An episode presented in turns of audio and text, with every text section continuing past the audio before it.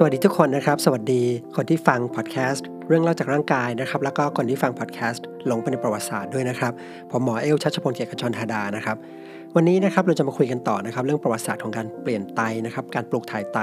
วันนี้จะเป็นตอนที่2นะครับต่อจากตอนที่แล้วนะครับ ตอนที่แล้วเนี่ยเราคุยกันถึงเรื่องของ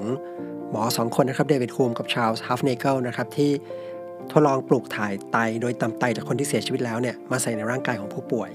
สำหรับใน episode นี้นะครับเรื่องราวเนี่ยมันจะเกิดขึ้นหลังจากเหตุการณ์ใน episode ที่แล้วเนี่ยประมาณ 5 ปีนะครับ จะเป็นการนำไตจากคนที่ยังไม่เสียชีวิตนะครับ มาใส่ให้กับผู้ป่วย เหตุการณ์ที่จะคุยใน episode นี้นะครับเกิดขึ้นในประเทศฝรั่งเศส ในยุคสมัยนั้นนะครับ ทีมหมอที่สนใจจะปลูกถ่ายไตให้สำเร็จเนี่ยไม่ได้มีแค่ในอเมริกา แต่ว่ามีทั่วไปในหลายประเทศในยุโรปนะครับ โดยเฉพาะในประเทศฝรั่งเศสนะครับเยอรมันแล้วก็ที่อเมริกา ทีนี้ในฝรั่งเศสเนี่ยในเวลานั้นจะมีหมอสองคนนะครับ ที่เรียกว่าเหมือนกับเป็นผู้นำในการปลูกถ่ายไตนะครับ ที่พยายามที่จะศึกษาหาวิธีทำให้สำเร็จให้ได้ ทีมแรกเนี่ยเป็นหมอหมอ urologist นะครับ เป็นหมอทางด้านระบบทางเดินปัสสาวะนำโดยหมอที่ชื่อว่าเรเนโคสนะครับ ทีมนี้เราจะไม่ได้คุยถึงกันนะครับ แต่อีกทีมหนึ่งนะครับเป็นทีมของหมอโรคไตนะครับ หมอนำโดยหมอที่ชื่อว่าชองอุมเบอร์เกอร์คนนี้นะครับ ที่จะเป็นหมอคนแรกที่นำไตจากคนที่มีชีวิตอยู่มาใส่ให้กับผู้ป่วยสำหรับคำอธิบายนะครับว่าทำไมสมัยก่อนเนี่ยถึงต้องเอาไตจากผู้ที่เสียชีวิตแล้วเท่านั้นนะครับมาใส่ให้กับผู้ป่วยเนี่ยมาปลูกถ่ายไต เหตุผลก็คือว่าในยุคสมัยนั้นเนี่ย concept ของคำว่าสมองตายเนี่ยยังไม่มีนะครับ ก็คือเรายังไม่รู้ว่าเส้นที่จะแบ่งว่าคนคนนี้เสียชีวิตแล้วเนี่ย ที่ชัดเจนเนี่ยมันยังไม่มีลักษณะเป็นทางกฎหมาย ส่วนใหญ่จะมีอยู่ทางการแพทย์เฉยๆก็คือ ถ้าผู้ป่วยหยุดหายใจหัวใจหยุดเต้นก็คือถือว่าเสียชีวิต อันนั้นคือคือเสียชีวิตแน่ๆ แล้วนึกภาพดูนะครับ คือยุคสมัยนั้นเนี่ยการผ่าตัดปลูกถ่ายไต เป็นอะไรที่เป็นการทดลองที่ค่อนข้างดูเหมือนกับเป็นไซไฟนะครับ แล้วก็หมอจำนวนมากเนี่ยยังเชื่อว่าเป็นสิ่งที่เป็นไปไม่ได้ทำให้การพยายามนำไตจากคนที่มีชีวิตอยู่มาใส่ในคนที่ในผู้ป่วยเนี่ย มันเลยฟังดูเหมือนกับไปทำร้ายคนที่ยังมีชีวิตอยู่ จึงไม่มีหมอคนไหนนะครับ ที่กล้าที่จะนำไตของคนที่มีชีวิตอยู่เนี่ยมาใช้ แต่การนำไตของคนที่เสียชีวิตแน่ๆแล้วเนี่ยมาใช้ก็มีข้อเสียนะครับ เพราะว่าเราต้องรอให้เขาหยุดหายใจ หัวใจหยุดเต้นนะครับ ซึ่งหลังจากที่ผู้ป่วยเสียชีวิตแล้วเนี่ยค่อยไปทำเรื่องให้เซ็นยินยอม ก็หมายถึงว่าตัวไตเองเนี่ยก็จะขาดเลือดไประยะหนึ่ง ดังนั้นไตที่นำมาใช้ปลูกถ่ายเนี่ยก็จะอยู่ในสภาพที่ เรียกว่าไม่สมบูรณ์นะครับ โอกาสที่จะได้ผลดีจากการผ่าตัดปลุกปลุกถ่ายไตเนี่ยก็จะน้อยลง ซึ่งจะต่างจากในปัจจุบันก็คือว่าถ้าเราบอกว่าผู้ป่วยสมองตายนะครับ ก็ถือว่าผู้ป่วยเสียชีวิตแล้ว แม้ว่าหัวใจจะยังเต้นอยู่ก็ตาม ดังนั้นไตที่นำมาเนี่ยก็อยู่ในสภาพที่ดีกว่า นอกเหนือจากการนำไตมาจากผู้ป่วยที่ป่วยเสียชีวิตเนี่ยนะครับ อีกแหล่งหนึ่งนะครับที่ได้ไตมาก็คือจะมาจากผู้ป่วยที่ถูกตัดสินประหารชีวิต เพราะว่าในเวลานั้นเนี่ยในฝรั่งเศสยังมีการตัดสินประหารชีวิตด้วยการตัดศีรษะนะครับใช้เครื่องกิโยตินตัดศีรษะอยู่ หมอก็จะไปรอนะครับ พอตัดศีรษะปุ๊บก็จะรีบผ่าศพเข้าไปนะครับแล้วไปตัดไตออกมา แล้วก็นำไตไตเนี่ยไปทดลองปลูกถ่าย แต่แล้วนะครับก็มีเหตุการณ์หนึ่งนะครับ ที่เป็นจุดเปลี่ยนที่ทำให้มีการนำไตจากผู้ป่วยที่ยังมีชีวิตอยู่ มาปลูกถ่ายให้กับคนไข้เนี่ยมากขึ้น เหตุการณ์นี้เกิดขึ้นในเดือนธันวาคมนะครับปี 1952 เหตุการณ์เกิดขึ้นกับชายหนุ่มนะครับเป็นช่างไม้นะครับวัย 16 ปีนะครับอายุยังไม่มากนะครับ ประมาณวัยรุ่นอยู่ วันหนึ่งเนี่ยเขากำลังขณะที่กำลังปีนขึ้นไปนะครับ ไปซ่อมตัวหลังคาบ้านเนี่ยเกิดพลัดตกลงมานะครับ ตกจากบันไดลงมาแล้วบริเวณสีข้างด้านขวาของเขาเนี่ยกระแทกไปที่พื้น แรงกระแทกเนี่ยมันแรงนะครับ ถึงขนาดทำให้ไตเนี่ยแตกนะครับ ก็คือไตได้รับการกระแทกอย่างรุนแรง แล้วก็มีการตกเลือดอยู่อย่างรุนแรง ผู้ป่วยเนี่ยก็ถูกนำตัวส่งไปที่โรงพยาบาลที่ชานเมืองแห่งหนึ่งนะครับ ของกรุงปารีส หมอเนี่ยก็มองว่ามันเร่งด่วนนะครับ ถ้าไม่ทำอะไรเนี่ยผู้ป่วยก็จะเสียชีวิตอย่างรวดเร็ว ก็เลยต้องรีบผ่าตัดนะครับ แล้วสิ่งที่ทำได้ก็คือว่าไตเนี่ยบาดเจ็บมากแล้ว แล้วก็มีการตกเลือดอย่างรุนแรง ก็เลยต้องตัดสินใจที่จะตัดไตข้างขวาได้ทิ้งไป การผ่าตัดเนี่ยผ่านไปได้ดีนะครับ หลังผ่าตัดเนี่ยผู้ป่วยก็ผ่านพ้นขีดอันตรายทุกอย่างเรียบร้อยดี แต่ปัญหาก็คือว่าหลังผ่าตัดเนี่ยผู้ป่วยไม่มีปัสสาวะออกมาเลย ซึ่งเป็นสิ่งที่หมอแปลกใจนะครับ คือไม่คาดคิดว่าจะเกิดเหตุการณ์นี้ขึ้น เพราะในเวลานั้นเนี่ยทุกคนก็รู้กันดีนะครับว่าปกติมนุษย์เนี่ยมีไตข้างเดียวก็พอ และในเด็กหนุ่มคนนี้เนี่ยซึ่งยังหนุ่มอยู่เลยนะครับ แข็งแรงเนี่ยก็ควรจะมีไตข้างซ้ายอยู่ แล้วไตข้างซ้ายเนี่ยก็ควรจะทำหน้าที่ขับถ่ายของเสียให้กับร่างกายเนี่ย ได้อย่างไม่มีปัญหาอะไร มาถึงจุดนี้หมอที่รักษาก็ดูแล้วว่าเกินความสามารถของโรงพยาบาลนะครับ ก็เลยตัดสินใจส่งผู้ป่วยต่อเนี่ยเข้าไปที่โรงพยาบาลที่ใหญ่กว่านะครับในกรุงปารีสเป็นโรงพยาบาลที่ชื่อว่า Necker Hospital นะครับ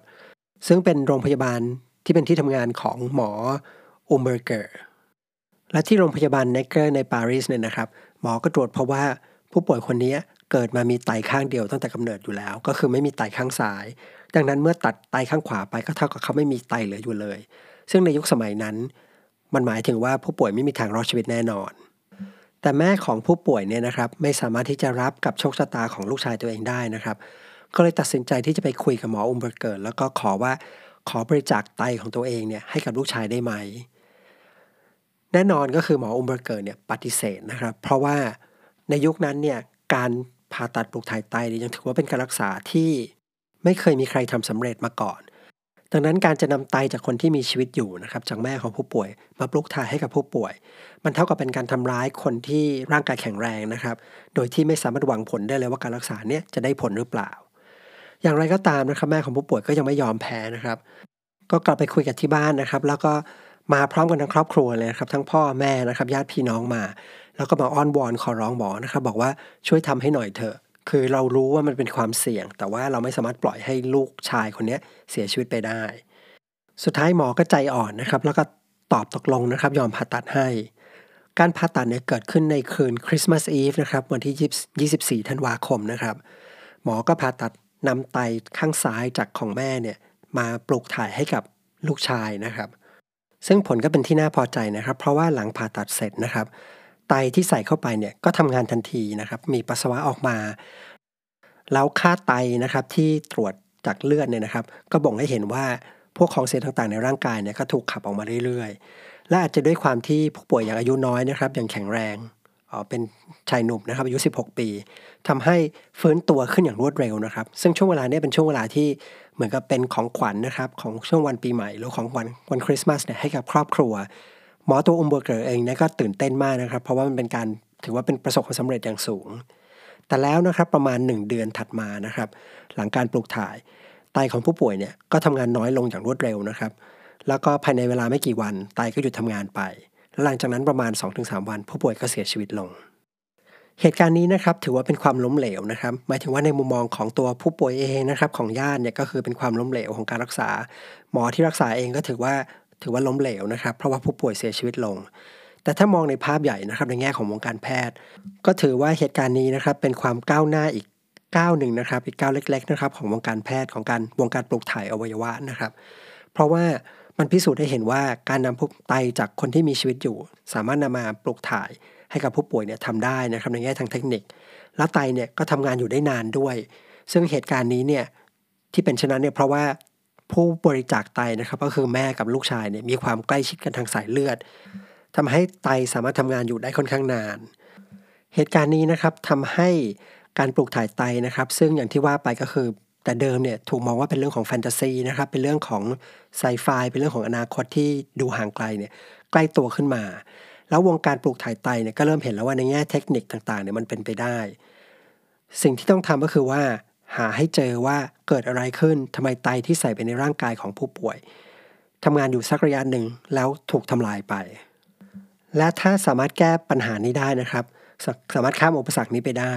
การปลูกถ่ายไตก็จะประสบความสำเร็จในที่สุด และเพราะผลงานของหมอนักบุกเบิกเหล่านี้นะครับ ก็ทำให้วงการแพทย์เนี่ยเข้าสู่ยุคสมัยที่มีการพยายามปลูกถ่ายไตเนี่ยกันมากขึ้นนะครับ มีความพยายามเกิดขึ้นในศูนย์ใหญ่ทั่วโลก แต่เป็นยุคสมัยของการผ่าตัดปลูกถ่ายไตที่ไม่มียากดภูมิคุ้มกัน ซึ่งปัจจุบันเนี่ยเรารู้ว่ายากดภูมิคุ้มกันเนี่ยเป็นปัจจัยสำคัญมากของความสำเร็จในการปลูกถ่ายไต แต่ในช่วงเวลานั้นนะครับด้วยความที่วงการแพทย์หรือวงการวิทยาศาสตร์ ยังไม่เข้าใจการทำงานของระบบภูมิคุ้มกันของร่างกายมากนัก ความสนใจต่างๆ เลยโฟกัสเป็นเรื่องของเทคนิคการผ่าตัด จนกระทั่งมาถึงจุดที่เรียกว่าการผ่าตัดเนี่ยค่อนข้างจะสมบูรณ์แล้ว เหลือแต่ว่าทำยังไงให้ไตที่ปลูกถ่ายเข้าไป สามารถมีชีวิตอยู่ได้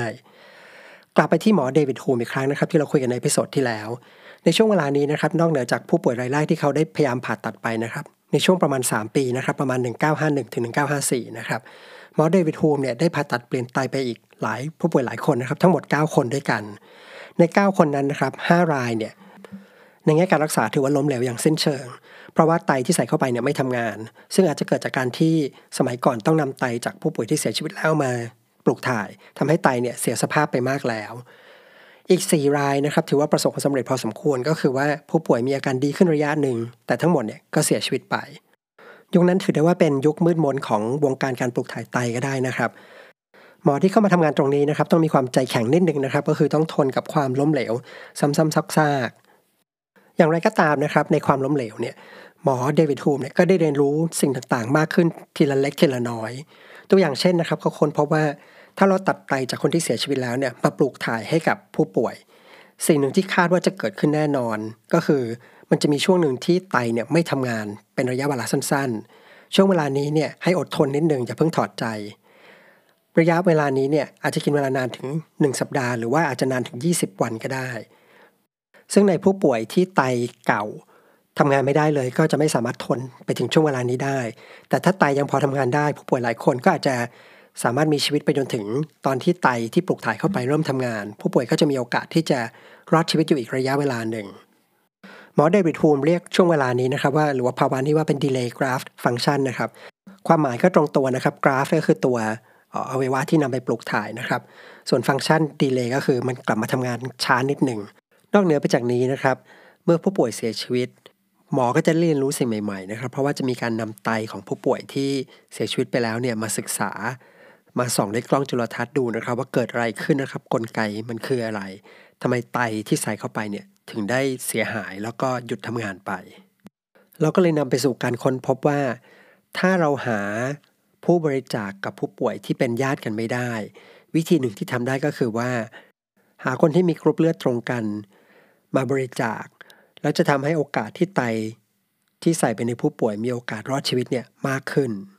แต่หลังจากผู้ป่วย 9 รายนี้ผ่านไปนะครับหมอเดวิดฮูมก็ไม่มีโอกาสได้ศึกษาเรื่องนี้ต่อนะครับ ไม่ได้ทำงานวิจัยต่อ เพราะตัวเขาเองเนี่ยต้องไปทำงานให้กับกองทัพเรือนะครับ ไปร่วมในสงครามเกาหลี หลังจากกลับมาก็ไม่ได้ศึกษาเรื่องนี้อย่างจริงจังอีกต่อไป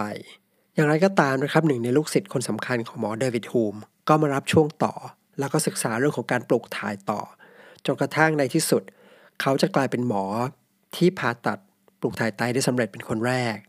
หมอคนนี้นะครับมีชื่อว่าโจเซฟเมอร์เรย์นะครับ ซึ่งเราจะคุยเรื่องของเขาต่อใน episode หน้านะครับสำหรับวันนี้ผมก็ขอลาไปก่อนนะครับ แล้วเรามาเจอกันใหม่ใน episode หน้าครับ สวัสดีครับ